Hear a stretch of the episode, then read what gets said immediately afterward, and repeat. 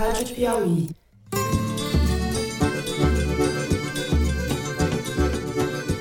Olá, sejam muito bem-vindos ao Foro de Teresina, o podcast de política da revista Piauí.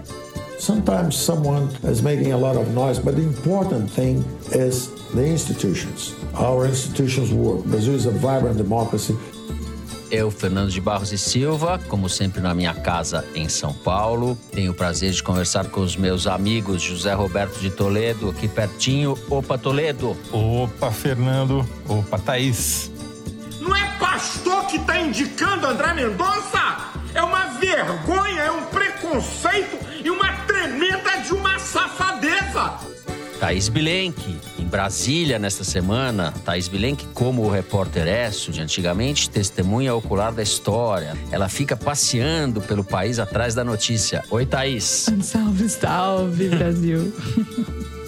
É, ocorre que existem é, leis que querem obrigar as pessoas a usar máscara. Essas leis elas são absolutamente ineficazes. Então é o seguinte, antes de começar o programa, querido ouvinte e querida ouvinta, você que está nos acompanhando tem uma nova maneira de assinar a Piauí. Além da assinatura da revista física, que é publicada mensalmente, a partir de agora é possível também fazer assinatura exclusivamente digital da Piauí. Era uma demanda antiga de muitos de vocês que a Piauí passa a atender a partir deste momento. Enquanto você está ouvindo o foro, já é possível entrar lá no site e fazer a assinatura. Eu vou pedir para você, Zé, explicar um pouco como funciona a assinatura digital. Muito bom, Fernando. É a melhor notícia dos últimos séculos, eu Opa. diria, né? Demorou um pouquinho, Desde mas a gente atendeu. Desde a primeira, sem dúvida, tá exatamente isso. Matou. Acho que Gutenberg é menos importante do que esse anúncio que o Fernando acabou de fazer. Então, ouvinte, é muito simples. Agora tá com você. É só entrar lá no site da Piauí, canto superior direito, vai ter um botão laranja. A gente fez laranja, que é para você não deixar de ver, chamado Assine. Você clica lá no Assine e vai aparecer uma tela com duas opções de assinatura. A assinatura que já existe hoje, que é a assinatura da revista impressa mais o digital. E agora a grande novidade, que é a assinatura exclusivamente digital. Você clica lá no Assine com Google ou no Assine com PayPal, paga R$ 6,90 no primeiro mês, R$ 18,90 a partir do segundo mês e tem acesso a todo o conteúdo digital no site e no aplicativo da Piauí, inclusive o conteúdo da revista impressa, aquelas matérias que tem o cadeadinho, dá para ver tudo e mais. E mais. Essa é a segunda grande notícia. Vamos ter conteúdos cada vez mais, conteúdos exclusivos para você que assinou a Piauí. Vai ter, inclusive, tchananã, um foro de Teresina ao vivo, só para o assinante. Veja só, grande pedida. E mais outras cocitas que a gente vai anunciar aos poucos. Então, por favor, faça a sua parte, não nos deixe sós. Entre lá e assine a Piauí exclusivamente digital. Thaís, você vê que o Toledo tá fazendo a gente trabalhar mais já, né? Pois é, não, vamos lá, né? Pra cativar Conteúdo ao nossos vivo. ouvintes. É, Não vamos- sou eu, é o ouvinte que quer vocês mais perto e mais tempo com eles. Muito bem, então. Então é isso, assine a Piauí, no papel ou agora no digital e continue com a gente ouvindo as coisas novas, as coisas boas e as coisas erradas de sempre. E as coisas ao vivo. E as coisas ao vivo também agora. Vamos então, sem mais delongas, para os assuntos da semana. No primeiro bloco, a gente fala de inflação, desemprego, aumento da pobreza extrema, da fome e da favelização do país. A vida brasileira piorou muito para muita gente e não há sinais muito claros de que possa melhorar no curto ou no médio prazo, a depender do problema. Paulo Guedes, no entanto, está em Washington, continua vendendo ilusões para a plateia internacional. No segundo bloco, vamos falar da crise que se armou em torno de André Mendonça, indicado por Jair Bolsonaro em julho à vaga de ministro para o Supremo Tribunal Federal. O Senado vinha e vem cozinhando o candidato terrivelmente evangélico em fogo brando. E a crise mudou de patamar nessa semana, opondo, de um lado, lideranças evangélicas, do calibre do pastor Silas Malafaia, e de outros caciques do Centrão, a começar pelo ministro-chefe da Casa Civil, Ciro Nogueira, a quem Malafaia acusou de viver na sombras e quando fala ser, abre aspas, réu confesso. Davi Alcolumbre, o senador Davi Alcolumbre, presidente da CCJ, Comissão de Constituição e Justiça do Senado, não dá sinais de que pretende pautar a votação do menino Mendonça tão cedo. No terceiro bloco, Jair Bolsonaro voltou a fazer campanha mais sistemática contra a vacina. E o ministro da Saúde, Marcelo Queiroga, tirou a máscara de vez, encampando sem véus a retórica e o estilo do bolsonarismo. Vamos tratar disso e do final da CPI da Covid, que encerra seus trabalhos na semana que vem. É isso, vem com a gente.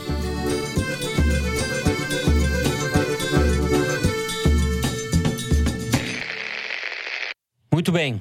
Zé, inflação acumulada dos últimos 12 meses ultrapassou a barreira dos dois dígitos, bateu em 10,25. A inflação de setembro foi a maior para o mês de setembro em 27 anos. Todos os indicadores da economia andam mal, muito mal. Mas, além disso, as consequências desse descontrole da atividade econômica no país estão escancaradas, né? Quem anda pelas cidades vê a miséria se multiplicando pelas ruas, a fome voltou a ser um problema dramático para milhões e milhões de brasileiros. Fome. Talvez a gente possa começar justamente por aí, pelo estômago. Ótimo, é um ótimo lugar para começar, Fernando. É o, o, órgão mais político do ser humano, o estômago, que define todas as eleições. O problema do Brasil não é só a fome, que já é um problema, não direi nem dramático, é uma tragédia, né? Uhum. É, porque a fome, eh, ninguém sabe isso ao certo, é óbvio, mas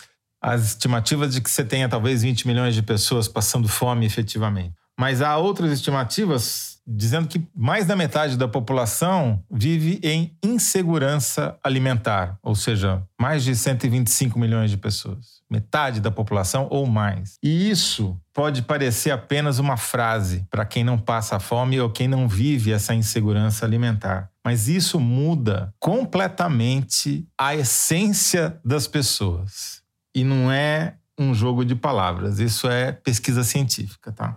Se o ser humano tem que se preocupar se ele vai ou não conseguir matar a fome hoje, ele e a sua família, o ser humano deixa de ser Homo sapiens e passa a ser Homo essuriens, ou o homem faminto. E a consequência disso é que ele muda de espécie. Deixa de ser uma coisa e passa a ser outra coisa, e isso muda completamente o seu comportamento e, portanto, as suas condições de competir com aqueles que permanecem sendo Homo sapiens. Por quê? Se você não tem segurança alimentar, se você não tem certeza de que você e a sua família vão conseguir matar a fome naquele dia, você passa a ter o que os cientistas chamam de visão de túnel, tunnel vision, na expressão em inglês original. Uhum. Uma visão de túnel significa que você só consegue pensar naquilo. Você só consegue pensar em estratégias para obter alimento. Só. Todo o resto se apaga. É como se você realmente estivesse dentro de um túnel. Você não consegue enxergar nada além do túnel. Isso tem vantagens, porque você desenvolve estratégias, táticas, jeitinhos de conseguir a comida para aquele dia, mas tem uma consequência terrível você não consegue pensar no dia seguinte. Você não consegue pensar em economizar para pagar a conta para não ser despejado. Você não consegue pensar que se você não fizer outras coisas, a consequência vai ser ainda pior e você vai ter cada vez mais dificuldades para conseguir a comida do dia. Isso coloca as pessoas num ciclo de empobrecimento em direção à miséria muda. Em vez de você estar tá progredindo, você está regredindo. Isso tem um efeito social dramático para essa metade da população que precisa se preocupar se vai comer ou não.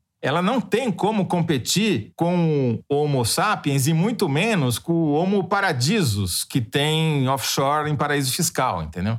Eles estão em campos completamente diferentes. Então, para essas pessoas, o liberalismo econômico não se aplica, porque primeiro a gente come, depois a gente discute. Sim, primeiro a frase do Brecht, né? Primeiro o estômago, depois a moral. Depois todo o resto. Essa semana, depois de vários dias, a justiça finalmente liberou uma mãe que tinha sido presa porque roubou um miojo e estava mantida na cadeia porque roubou um miojo. Nessas condições de fome, inclusive a lei é relativizada. Isso que é o fundamental. O Brasil tinha superado essa fase duas décadas atrás. Começou a superar com o Plano Real, quando as pessoas começaram a comer frango, depois melhorou ainda mais nos anos subsequentes e agora a gente voltou algumas décadas. E no caso de metade da população, regrediu 25 mil anos para a fase pré-agricultura, para a fase da coleta e caça, em que você está caçando a comida do dia. Isso daí não tem tragédia maior para uma sociedade do que essa. E, e cozinhando no fogo a lenha, né? Porque É. o gás tá caro demais. Essa pesquisa que você está comentando, que é da Rede Brasileira de Pesquisas em Soberania e Segurança Alimentar, foi feita em dezembro de 2020 e tudo indica, eles vão fazer uma nova rodada não sei quando, agora, né, em 2021, tudo indica que a situação de lá para cá piorou ainda mais, né? Então a gente deve ter dados hoje ainda piores do que esses que a gente tem disponíveis. Quer dizer, enquanto o Bolsonaro fica colocando a culpa nos governadores, porque a única coisa que ele sabe fazer é não assumir a responsabilidade e tentar jogar a sua culpa, e a do Paulo Guedes, que está lá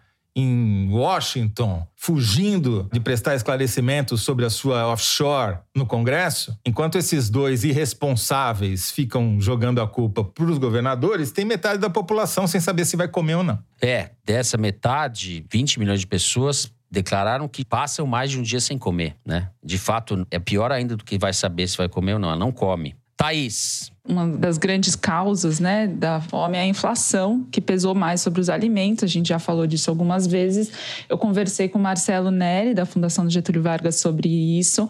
E ele tem um estudo que mostra efeitos da inflação nas diferentes camadas sociais e do desemprego também. Então, Vamos lá. Bom, existe já esse consenso, uma tradição de dizer que a inflação pesa mais né, para os pobres do que para os ricos, porque na cesta de consumo das pessoas com menos poder aquisitivo, os produtos como alimentos, gás de cozinha e outros têm mais importância do que nas camadas mais ricas. A Fundação Getúlio Vargas calculou que esse peso corresponde a 2,6 pontos de porcentagem mais alta do que pra, em relação à classe alta. Mas tem um efeito indireto, que é o desemprego. A inflação com desemprego alto, que é o que o Brasil vive hoje, obriga o Banco Central a subir a taxa de juros para tentar combater a inflação e isso indiretamente eleva ainda mais o desemprego, porque os juros reduzem os investimentos, reduzem a compra a crédito e a economia se desaquece.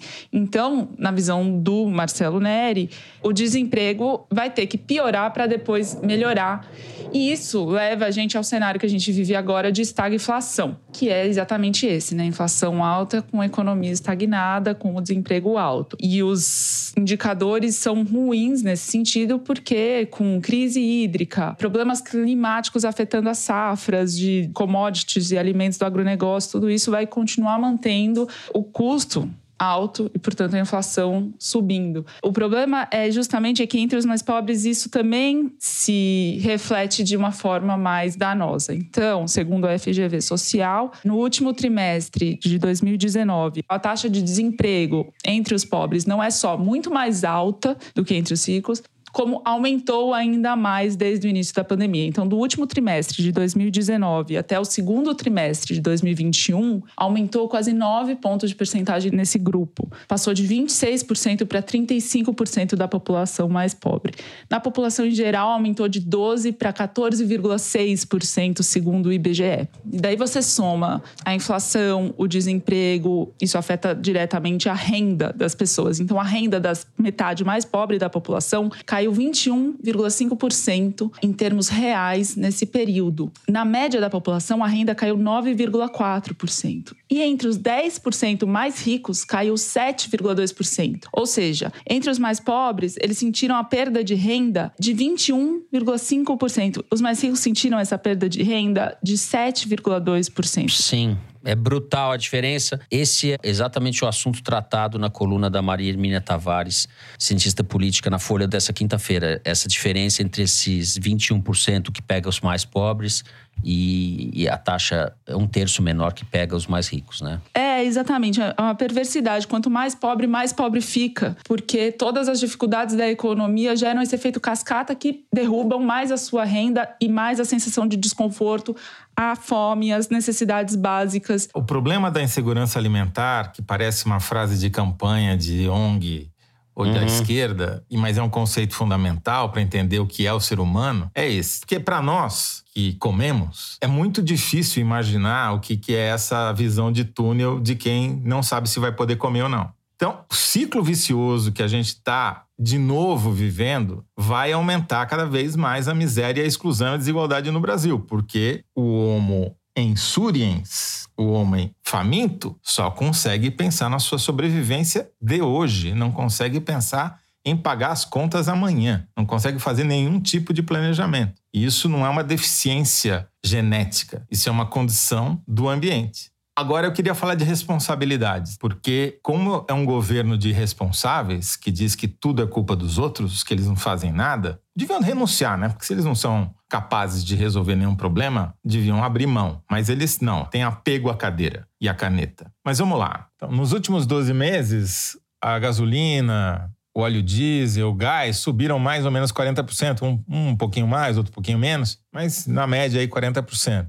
E quanto subiu o câmbio, né? Quanto se desvalorizou o real em frente ao dólar desde o começo do governo? Também 40%. As coisas não são coincidências, uma coisa está diretamente conectada à outra, porque a política do governo é para beneficiar não a população, mas para beneficiar o acionista da Petrobras. Quem sabe já visando a privatização da Petrobras, como Paulo Guedes sempre defendeu e como agora até o Bolsonaro está passando a considerar. O governo Bolsonaro replicou a política de preços de combustíveis do governo Temer e piorou-a. E isso tem um impacto direto sobre toda a economia, porque, uhum. obviamente, todo o transporte é feito com meios de transporte que usam esses combustíveis e isso acaba se traduzindo no preço, principalmente do que? Dos alimentos. As pessoas não bebem gasolina, não comem óleo diesel, mas indiretamente sim, porque o arroz, a carne é transportada com ele, sem contar todas as outras implicações. Então é claro que tem um fator internacional da crise de combustíveis que afeta o mundo, do gás, do petróleo, etc. Mas tem uma consequência direta da política de preços adotada para beneficiar os acionistas da Petrobras. Uhum. Até, até o presidente da Câmara, o Arthur Lira, percebeu isso. Até ele, que não é exatamente o máximo da sensibilidade social. Né? Então, a responsabilidade tem nome e tem dono. Chama-se Paulo Guedes e Jair Bolsonaro. Sim, não é uma culpa de mais ninguém. Além disso tudo que vocês falaram, me chamou a atenção também essa semana uma matéria publicada pelo Fernando Canziano na Folha, que trata também da favelização do país. E daí o prazo, ele se baseia em dados do IBGE, que vão até 2019. Na década que começa em 2010 até 2019, a favelização do país mais do que dobrou. Tudo indica que esse movimento cresceu de 2019 para cá. Então a gente está numa situação, assim como em relação à fome e insegurança alimentar, a gente está numa situação real pior do que as estatísticas estão conseguindo captar. E me chamou muita atenção a frase de um estudioso, que é o Edu Lira, que é ex-favelado e fundador do Instituto Gerando Falcões. Ele fala: o Brasil está se tornando um país margeado por favelas. O que não podemos é chegar numa situação de não reversão, embora isso não esteja distante. Isso me lembrou um pouco a situação da Amazônia, sabe? É uma coisa de você degradar uma situação a um ponto em que ela não tem mais solução a impressão que eu tenho, e daí falando puramente empírico, de achismo, é que as cidades brasileiras, muitas cidades brasileiras, além de serem horríveis, urbanisticamente trágicas, elas estão chegando num ponto assim de não reversão. Você não tem depois como arrumar e fazer uma civilização decente com esse nível de exclusão de todos os níveis, né? Exclusão social, para a gente falar o, o clichê, mas é disso mesmo que se trata. Bom, não sei se alguém quer falar mais alguma coisa. Eu quero só repetir a frase. Primeiro a gente come, depois a gente discute. Todo o resto é bobagem diante da fome. Sim, sim. É, e o caso desse juiz, dessas decisões do TJ de São Paulo contra essa mulher, é um caso brutal da crueldade e da discrepância entre o que é legal e o que é moral, né? Um abismo entre as duas coisas e da crueldade social brasileira. É uma coisa realmente para se pensar. A gente encerra então o primeiro bloco do programa por aqui. No próximo, vamos falar de André Mendonça, Silas Malafaia, Ciro Nogueira, essa turma toda. A gente já volta.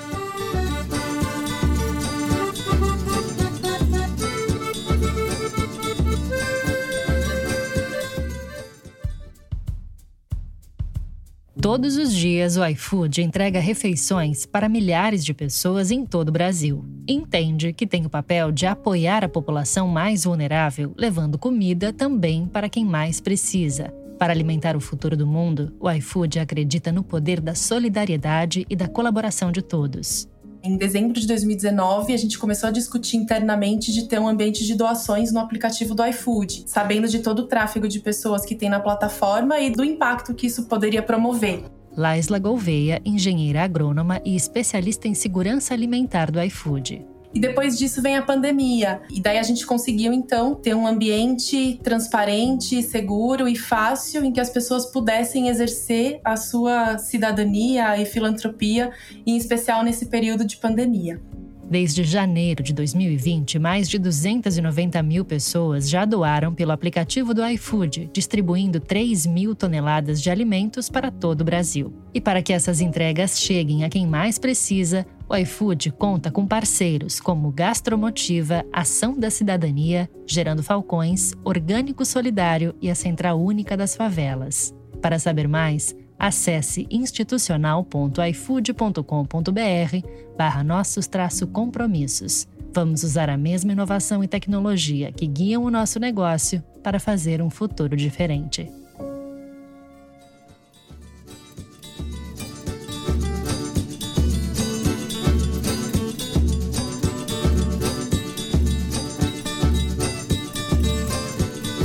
Muito bem, Thais Bilenque.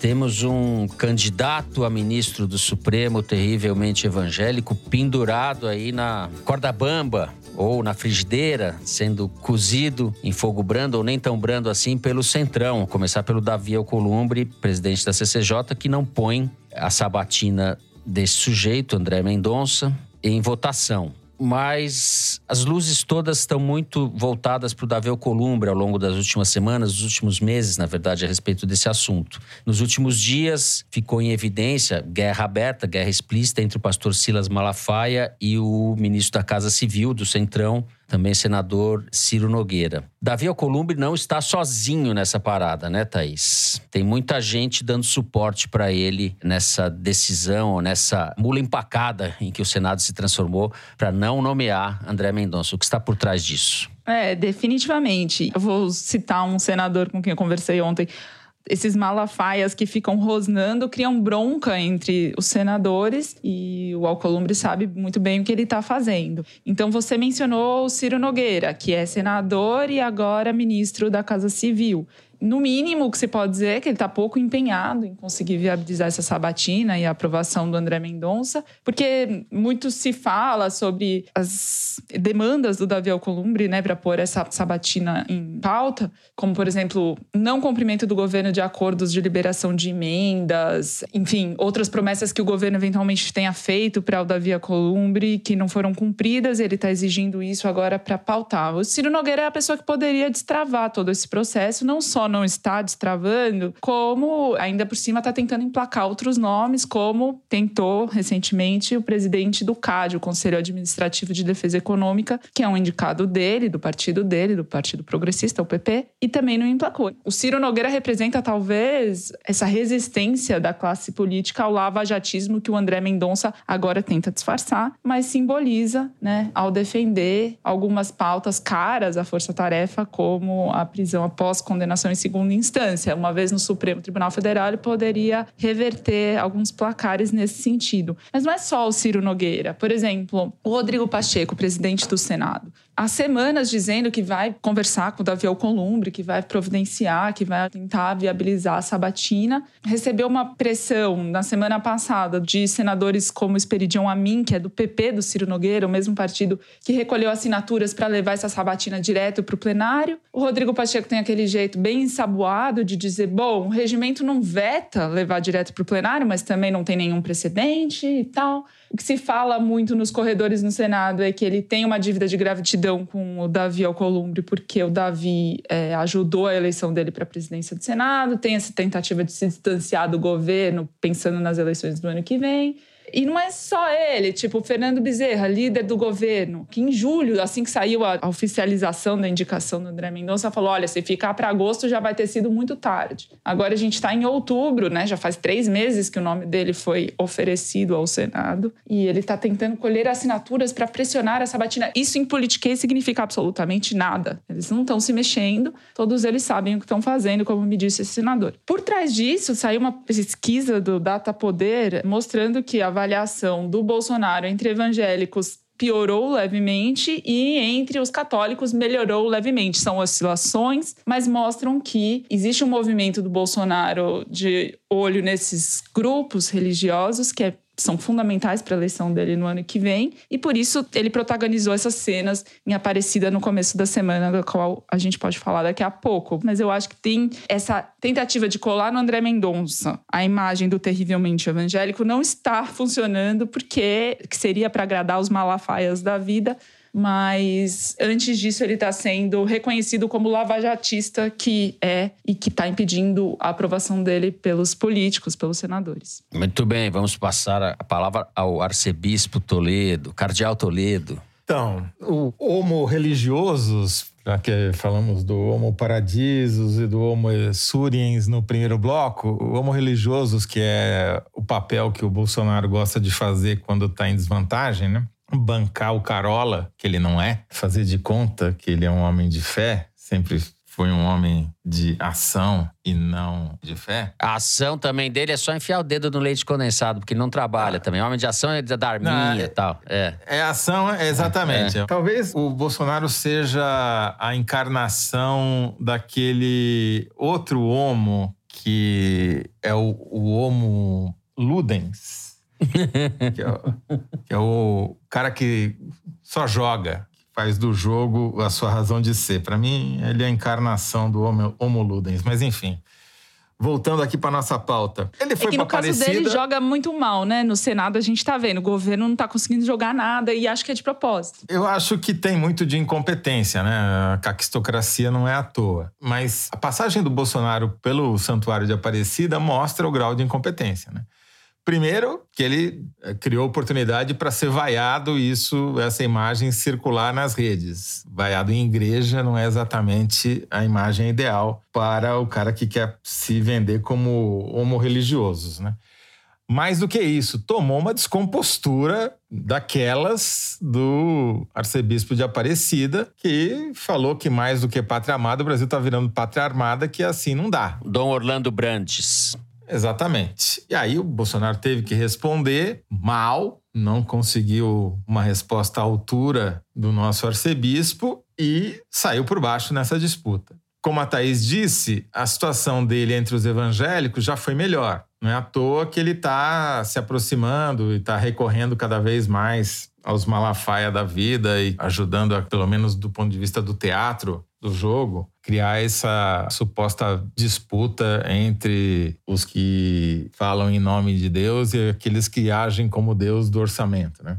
Resumindo, para mim essa tensão entre o PP e os terrivelmente evangélicos é uma tensão só para criar teatro. É só parte do jogo não é nada que vá mudar as estruturas do poder nem a, o bolsonarismo em si. Só mostra como, quando você se apoia em grupos que têm agendas e interesses específicos, como é o caso do Bolsonaro, que se apoia nessa aliança tripartite policial-militar de um lado, religiosa do outro, e para sobreviver do Arenão, você cria conflitos, inevitavelmente, porque na verdade eles estão disputando apoio, estão disputando poder, né? Eu acho que essa caracterização que a Thaís criou é a melhor de todas. Quer dizer, o Arenão está pouco se lixando se o ministro é ou não é terrivelmente evangélico. O problema deles é o ministro tomar alguma decisão que reverta a tendência atual, que vai contra a punição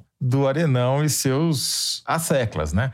Vamos só lembrar O Bolsonaro está aí há dois anos tentando achar um partido para chamar de seu, não consegue, é de uma incompetência atroz, jamais vista, porque de um lado ele quer mandar no partido, do outro ele não quer construir o partido, e se continuar nessa atuada vai acabar caindo no colo do PP, que é o partido onde ele passou a maior parte da vida política dele, né? que é o herdeiro direto da arena da ditadura. E lá ele não vai mandar. Porque quem manda é o Ciro Nogueira, é o Arthur Lira, é o Ricardo Barros, são esses caras, né? E os aliados deles nos outros partidos continuam na cadeia. O Roberto Jefferson, que sai da cadeia, vai para o hospital, sai do hospital, volta para a cadeia, que é um lugar onde ele nunca deveria ter saído.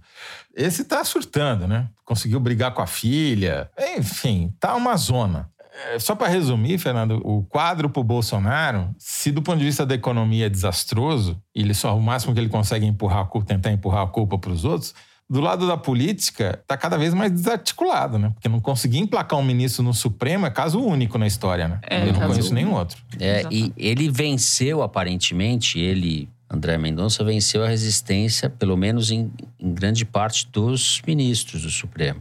É, tem ministros defendendo, até não fazem questão de. Mas a decisão do Lewandowski segredo. ajudou muito ao Columbre, né? Quando disse que ninguém Sim. tem que se meter na decisão dele. Então não é Sim. também uma unanimidade ali dentro. Não, não é unanimidade, não é uma unanimidade.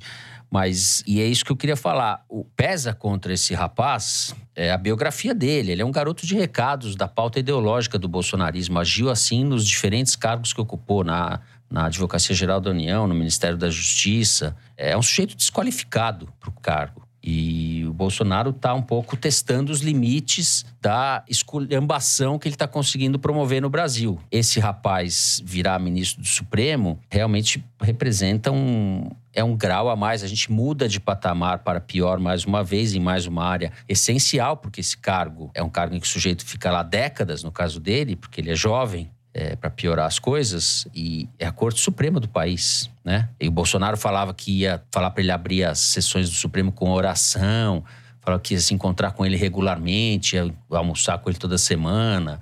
Acho que foi o Bruno Bogossian na Folha até que lembrou desse ponto. Enfim, há uma resistência justa e não que a alternativa a ele seja muito melhor, né? Não sei se vai ser o Aras, porque daí não é um garoto de recados, é um senhor de recados. A gente não melhora muito.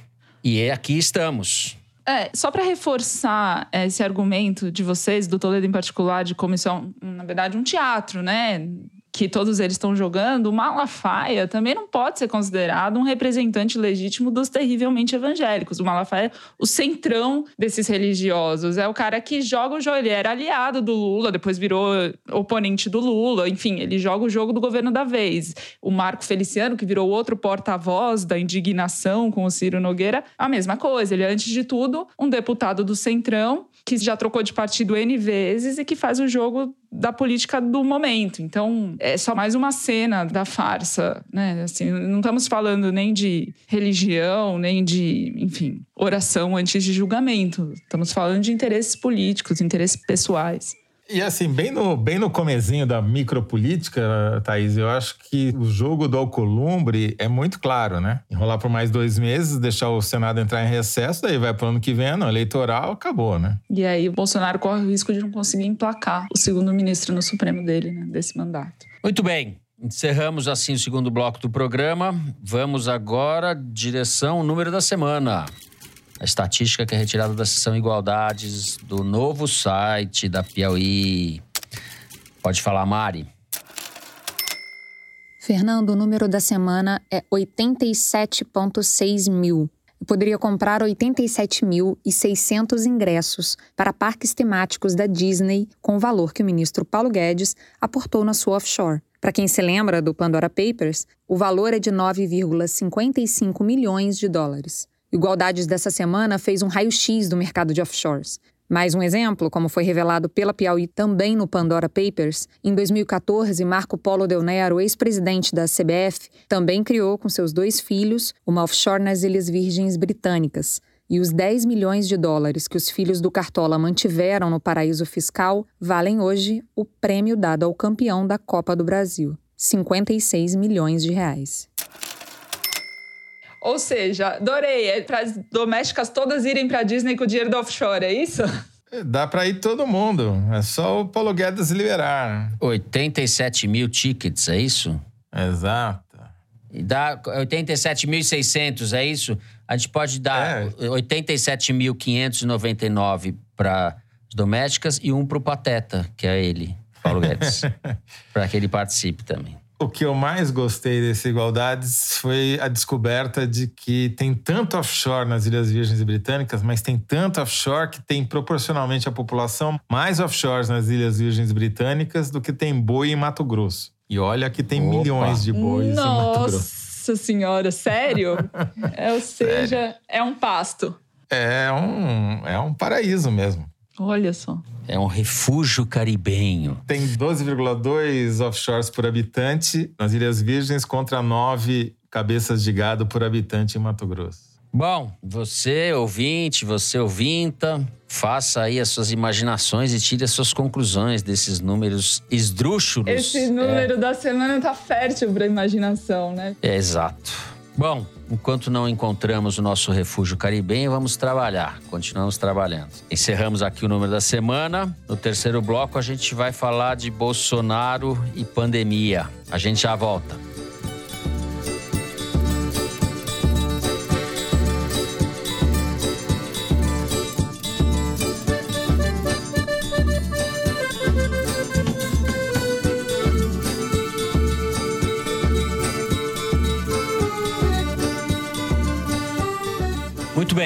Pandemia. Temos coisas boas também, apesar de tudo.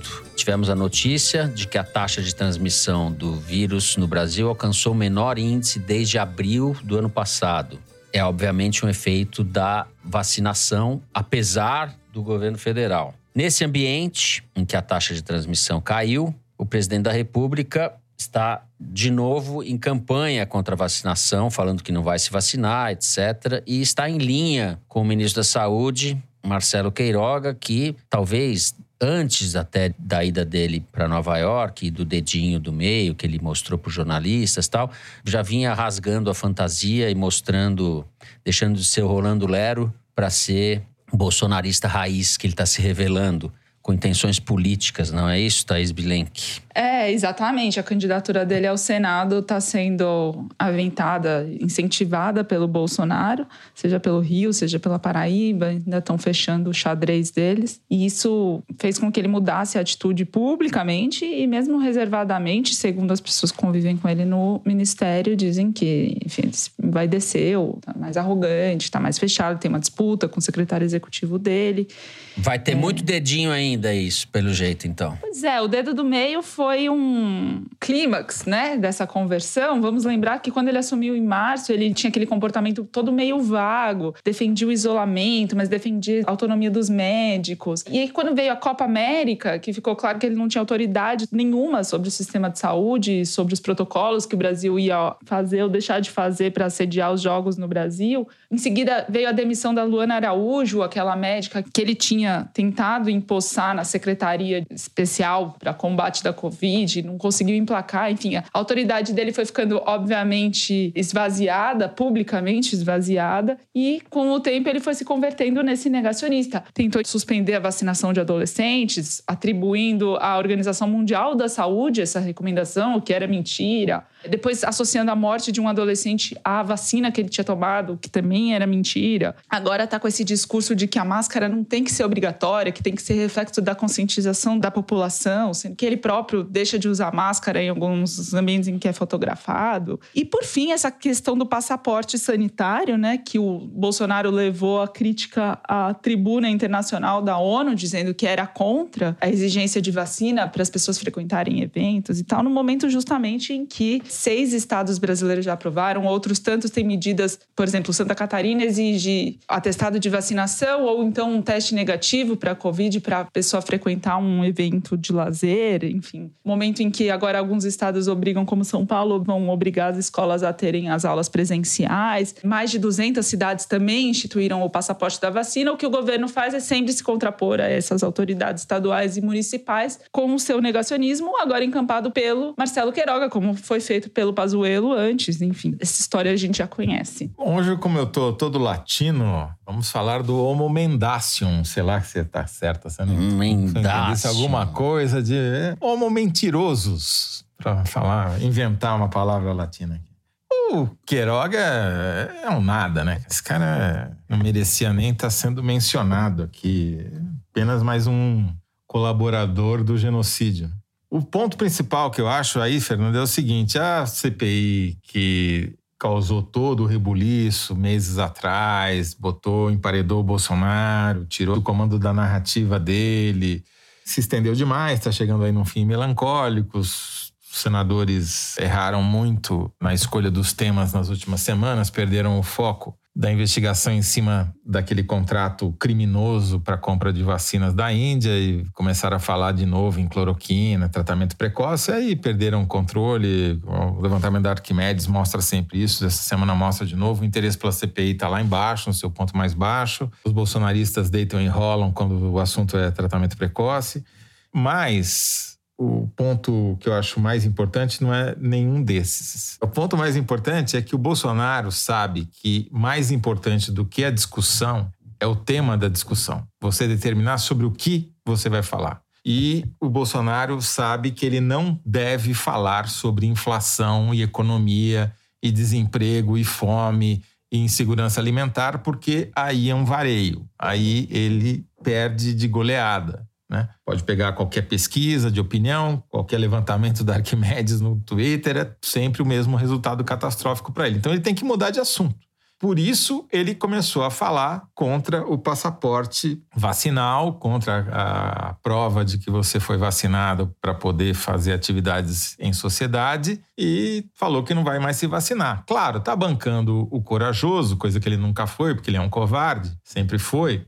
Terceirizou as atitudes violentas para outros. Por quê? Que a vacinação no Brasil, a despeito do Queiroga e dos seus asseclas, correu melhor do que nos Estados Unidos, com menos recursos, e conseguiu vacinar uma quantidade de brasileiros suficiente para que a transmissão do vírus caísse a esse nível tão baixo que você se referiu no começo do bloco. Agora que a situação apontou para um caminho menos ruim, Bolsonaro pode bancar o corajoso e falar que não vai se vacinar, que isso não vai ter consequência econômica ainda pior do que a que ele já está enfrentando, mas cria um novo assunto, cria um assunto diversionista uhum. para ele não falar do que realmente importa, que é as pessoas passando fome. É, vou abrir aqui uma pequena divergência sobre a sua, a sua fala inicial. A gente tem essa leitura um pouco divergente a respeito da CPI, não sei quem está certo.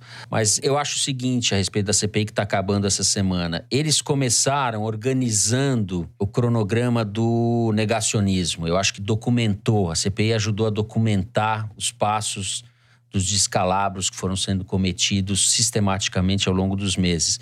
E a partir de um determinado momento, o negacionismo ficou em segundo plano e entrou que o Renan Calheiros, que não é um político da minha predileção longe disso, chamou de negocionismo, que é um bom neologismo, né? Então foi do negacionismo para o negocionismo. Daí que você mencionou que seria realmente o ponto fulcral, que é o contrato da Covaxin, e que eles se perderam depois, eu concordo inteiramente com você nisso. Agora, esse último capítulo, essas sessões recentes sobre a Prevent Senior, talvez tenha juntado justamente o negocionismo e o negacionismo, num, num caso emblemático. Então, eu acho que o saldo da CPI, talvez ela não vá produzir efeitos concretos, mas ela deixa um documento importante desse capítulo trágico da história brasileira. Eu acho que alguma consequência haverá de ter. E o negacionismo como palanque eleitoral já está sendo colocado com o Luciano Hang, que provavelmente também é candidato ao Senado, Marcelo Queiroga uhum. agora. Então é um prenúncio do que a gente vai ter ano que vem, que é usar o negacionismo com o qual o governo conduziu a pandemia para tentativa de alavancar candidaturas. Sim. É, o que vai ao encontro do que o Toledo falou, né? Tem um aspecto interessante nesse negócio das candidaturas ao Senado, porque é mais fácil, de certa maneira, apesar de ser eleição majoritária, você precisa de muito mais votos, você eleger um senador no susto do que eleger um deputado federal no susto. O que eu quero dizer com eleger no susto? A votação para deputado é muito disputada é, entre muitos candidatos e entre candidatos do próprio partido. Você tem uma disputa entre os partidos e uma disputa dentro dos partidos, é uma disputa dupla. A disputa para vaga no Senado é só contra o adversário do outro partido. E é uma eleição esquecida, porque ela fica ensanduichada entre justamente a eleição para deputado federal, que é mais próximo do eleitor do que o senador, que ninguém sabe direito o que faz e a eleição de presidente, de governador, aquele voto que o cara decide em cima da hora. Por isso que as pesquisas raramente conseguem cravar o resultado de uma eleição para o Senado. Tem muita surpresa de última hora, porque é um voto que o cara decide na hora de votar. No mínimo um terço dos eleitores, se não metade, decide o seu candidato ao Senado na urna. Não é nem na véspera, não é nem na, na fila. É lá, a hora que ele se defronta, fala: ih, tem que votar para senador. Ih, tem dois votos para senador. O segundo voto, então, é assim uma catástrofe, né? Então, faz sentido essa estratégia do Bolsonaro de querer escolher os candidatos ao Senado, do partido para onde ele for, de ficar tentando lançar esses nomes, porque é um jeito de preservar a força dele no Congresso com menos esforço do que tentando montar uma base de deputados federais para a qual certamente ele não teria capacidade de montar uma base majoritária. Imagina, nenhum presidente conseguiu, muito menos ele. Então é uma relação de custo-benefício talvez inteligente. E daí se explique essa até essa mudança de comportamento do Queiroga que tirou a máscara e assumiu o seu lado troglodita, já visando as eleições para senador. Muito bem, Thaís Bilenque. Queria só fazer uma menção que o Marcelo Queiroga, quando foi nomeado ministro, o principal atributo dele, segundo o presidente, é que ele não era da classe política, ele era um médico técnico. Mas ele tem um irmão que foi vereador já duas vezes, é suplente hoje em dia e tal, que sempre foi considerado assim um interlocutor político dele na Paraíba e que talvez sirva também de referência para ele. Então, por exemplo, esse irmão declarou 2 milhões de reais em bens em 2012 na eleição, só 1,8 milhão era referente a uma fazenda no Rio Grande do Norte. Em 2020, esse patrimônio derreteu para 130 mil reais. E essa propriedade no Rio Grande do Norte passou a valer 16 mil reais. Quando eu fui atrás disso, procurei esse irmão dele, esse político que chegou a ser secretário adjunto da prefeitura de João Pessoa, ele nunca me retornou, nunca quis dar explicação. Mas, enfim, se esse irmão serviu de interlocução com a classe política para o Marcelo Queiroga antes dele virar ministro, se ele continuar tendo algum papel de referência política para o irmão, a gente pode ficar de olho nisso. Ou seja, é um caso raríssimo, né? Político que fica mais pobre no cargo. Uhum. Em oito anos, de 2 milhões de reais para 130 mil reais. Isso que eu não contabilizei a inflação. Vamos fazer uma vaquinha para ajudar o irmão do ministro. Muito bem. Com essas revelações de Thais Bilenque, a gente vai encerrando o terceiro bloco do programa. Chegamos ao momento Kinder Ovo. E a Mari diz que segue tentando facilitar a nossa vida. Vamos ver se é isso mesmo. Pode soltar, Mari, que a Thaís já está roendo as unhas. Ontem eu tava vendo o, a CPI do cara lá da Havan, do tal do velho da Havan. Uhum. E você não é mãe do cara da Havan impunemente, né? Bárbara É uma merda dessa. É uma merda dessa. É. Você põe um cara da Havan no mundo, você tem que pagar, pô, sabe? Né? Ele falou, eu fiz um tratamento de ozônio retal na minha mãe. É minha filha, É, é, minha, Bárbara- minha senhora. Bárbara a senhora põe um Gância. sujeito desse no mundo e não quer que ele meta ozônio retal no seu rabo, entendeu? É. Bárbara Gância, jornalista, colunista, Bárbara Gância, minha amiga. Eu reconheci Grande porque Bárbara. você facilitou, eu gosto muito dela. Ótima figura, ótima figura. Inteligente, sincerona, sincerona. Às vezes a gente Destemida. discorda, destemida, às vezes a gente discorda, mas não tem menor problema porque ela é muito autêntica e é isso. Fica aqui então uma homenagem à Bárbara Gância, nossa querida. Bom, Destemida. finalmente saímos do, do poço, saímos do regato por onde andávamos navegando de bolsonaristas. Teve até uma reclamação, a Rosana Herman reclamou da gente no último foro de Teresina que a gente usou uma citação de um canal de YouTube bolsonarista. Saiam daí. Saímos Saímos. daí. Saímos. Mas acertei. Esse foi porque o, o sotaque E a entonação e o entusiasmo da Bárbara são inconfundíveis, né? Ela é uma pessoa para fora, ela é sonora. Ela vem com megafone embutido. Então, confirmando, como diz a produção aqui, a jornalista e escritora Bárbara Gans entrevista ao canal Mais Que Oito Minutos no YouTube. É isto. Aliás, a Bárbara tem um livro chamado Saideira, se eu não me engano. Isso. Vale a pena ler. Que é um relato pessoal sobre a experiência de vida dela e a superação do vício. É muito bacana. Ela é muito transparente, né? Muito. É a anti-hipocrisia. Bárbara Gança é a anti-hipocrisia. É isso que a torna tão simpática, é mais do que simpática, tão essencial.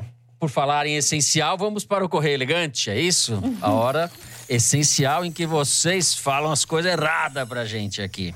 Eu vou começar então com um e-mail escrito pela Amanda Viegas. Minha mãe sempre se envolve em tudo o que faz e acho que escutar o foro foi um bom caminho de descoberta para ela. Então fico dividida entre agradecer ou não ao Fernando, Toledo e Thaís e a equipe do podcast por ter uma mãe de muito bom humor ao sábado de manhã ou por não conseguir dormir no meu único dia de descanso, com a voz dos três no som da casa, já desde muito cedo e com ela chorando de rir mais alto ainda. A gente está fazendo você rir. Brincadeira à parte, essa semana minha mãe faz aniversário e diz que não vai comemorar porque, abre aspas, segundo a mãe, conforme vamos envelhecendo, fazer aniversário perde a graça. Só eu que não acho. E se talvez ela receber uma mensagem de vocês, passe a concordar comigo. De todo modo, obrigada pela maneira tão pessoal e tranquila de fazer a vida dela mais leve. Só isso já é um baita presentão. A mãe da Amanda se chama Fabrícia, nossa ouvinte aos sábados de manhã. Então, olha, Fabrícia, um beijo grande, feliz aniversário. Continue aumenta o som aí. rindo, cada vez mais, dona Fabrícia. Aumenta o som aí. Acorda, Amanda. Acorda, Amanda, que é aniversário da sua mãe. Fabrícia, rir da nossa cara é grátis. Feliz aniversário. Bom, eu vou ler aqui a mensagem da Cristina Viviane, que parece ser uma vítima da atual inflação. Queridos e querida, há quase três anos assisto ao homem que me ensinou a passar raiva junto com vocês, pintando, enquanto escuto o Foro de Teresina às sextas-feiras. Por coincidência ou destino, o aniversário dele este ano caiu justamente numa sexta. Então, peço que mandem um beijo a esse grande fã e aniversariante, Éder Oliveira, diretamente de Belém do Pará. Espero que possam me ajudar nessa singela lembrança de aniversário. Esse também me pareceu um jeito mais doce de dizer que não comprei presente, porque tá tudo muito bolso caro. Um abraço a todos. Cristina, sabe o que você pode dar de presente? caro. Uma assinatura da Piauí digital para o Éder a poder assistir os nossos programas ao vivo de presente de aniversário ou presente de amigo da onça. Éder Oliveira, parabéns, felicidade, um beijo aí pra vocês. De Belém, de Belém.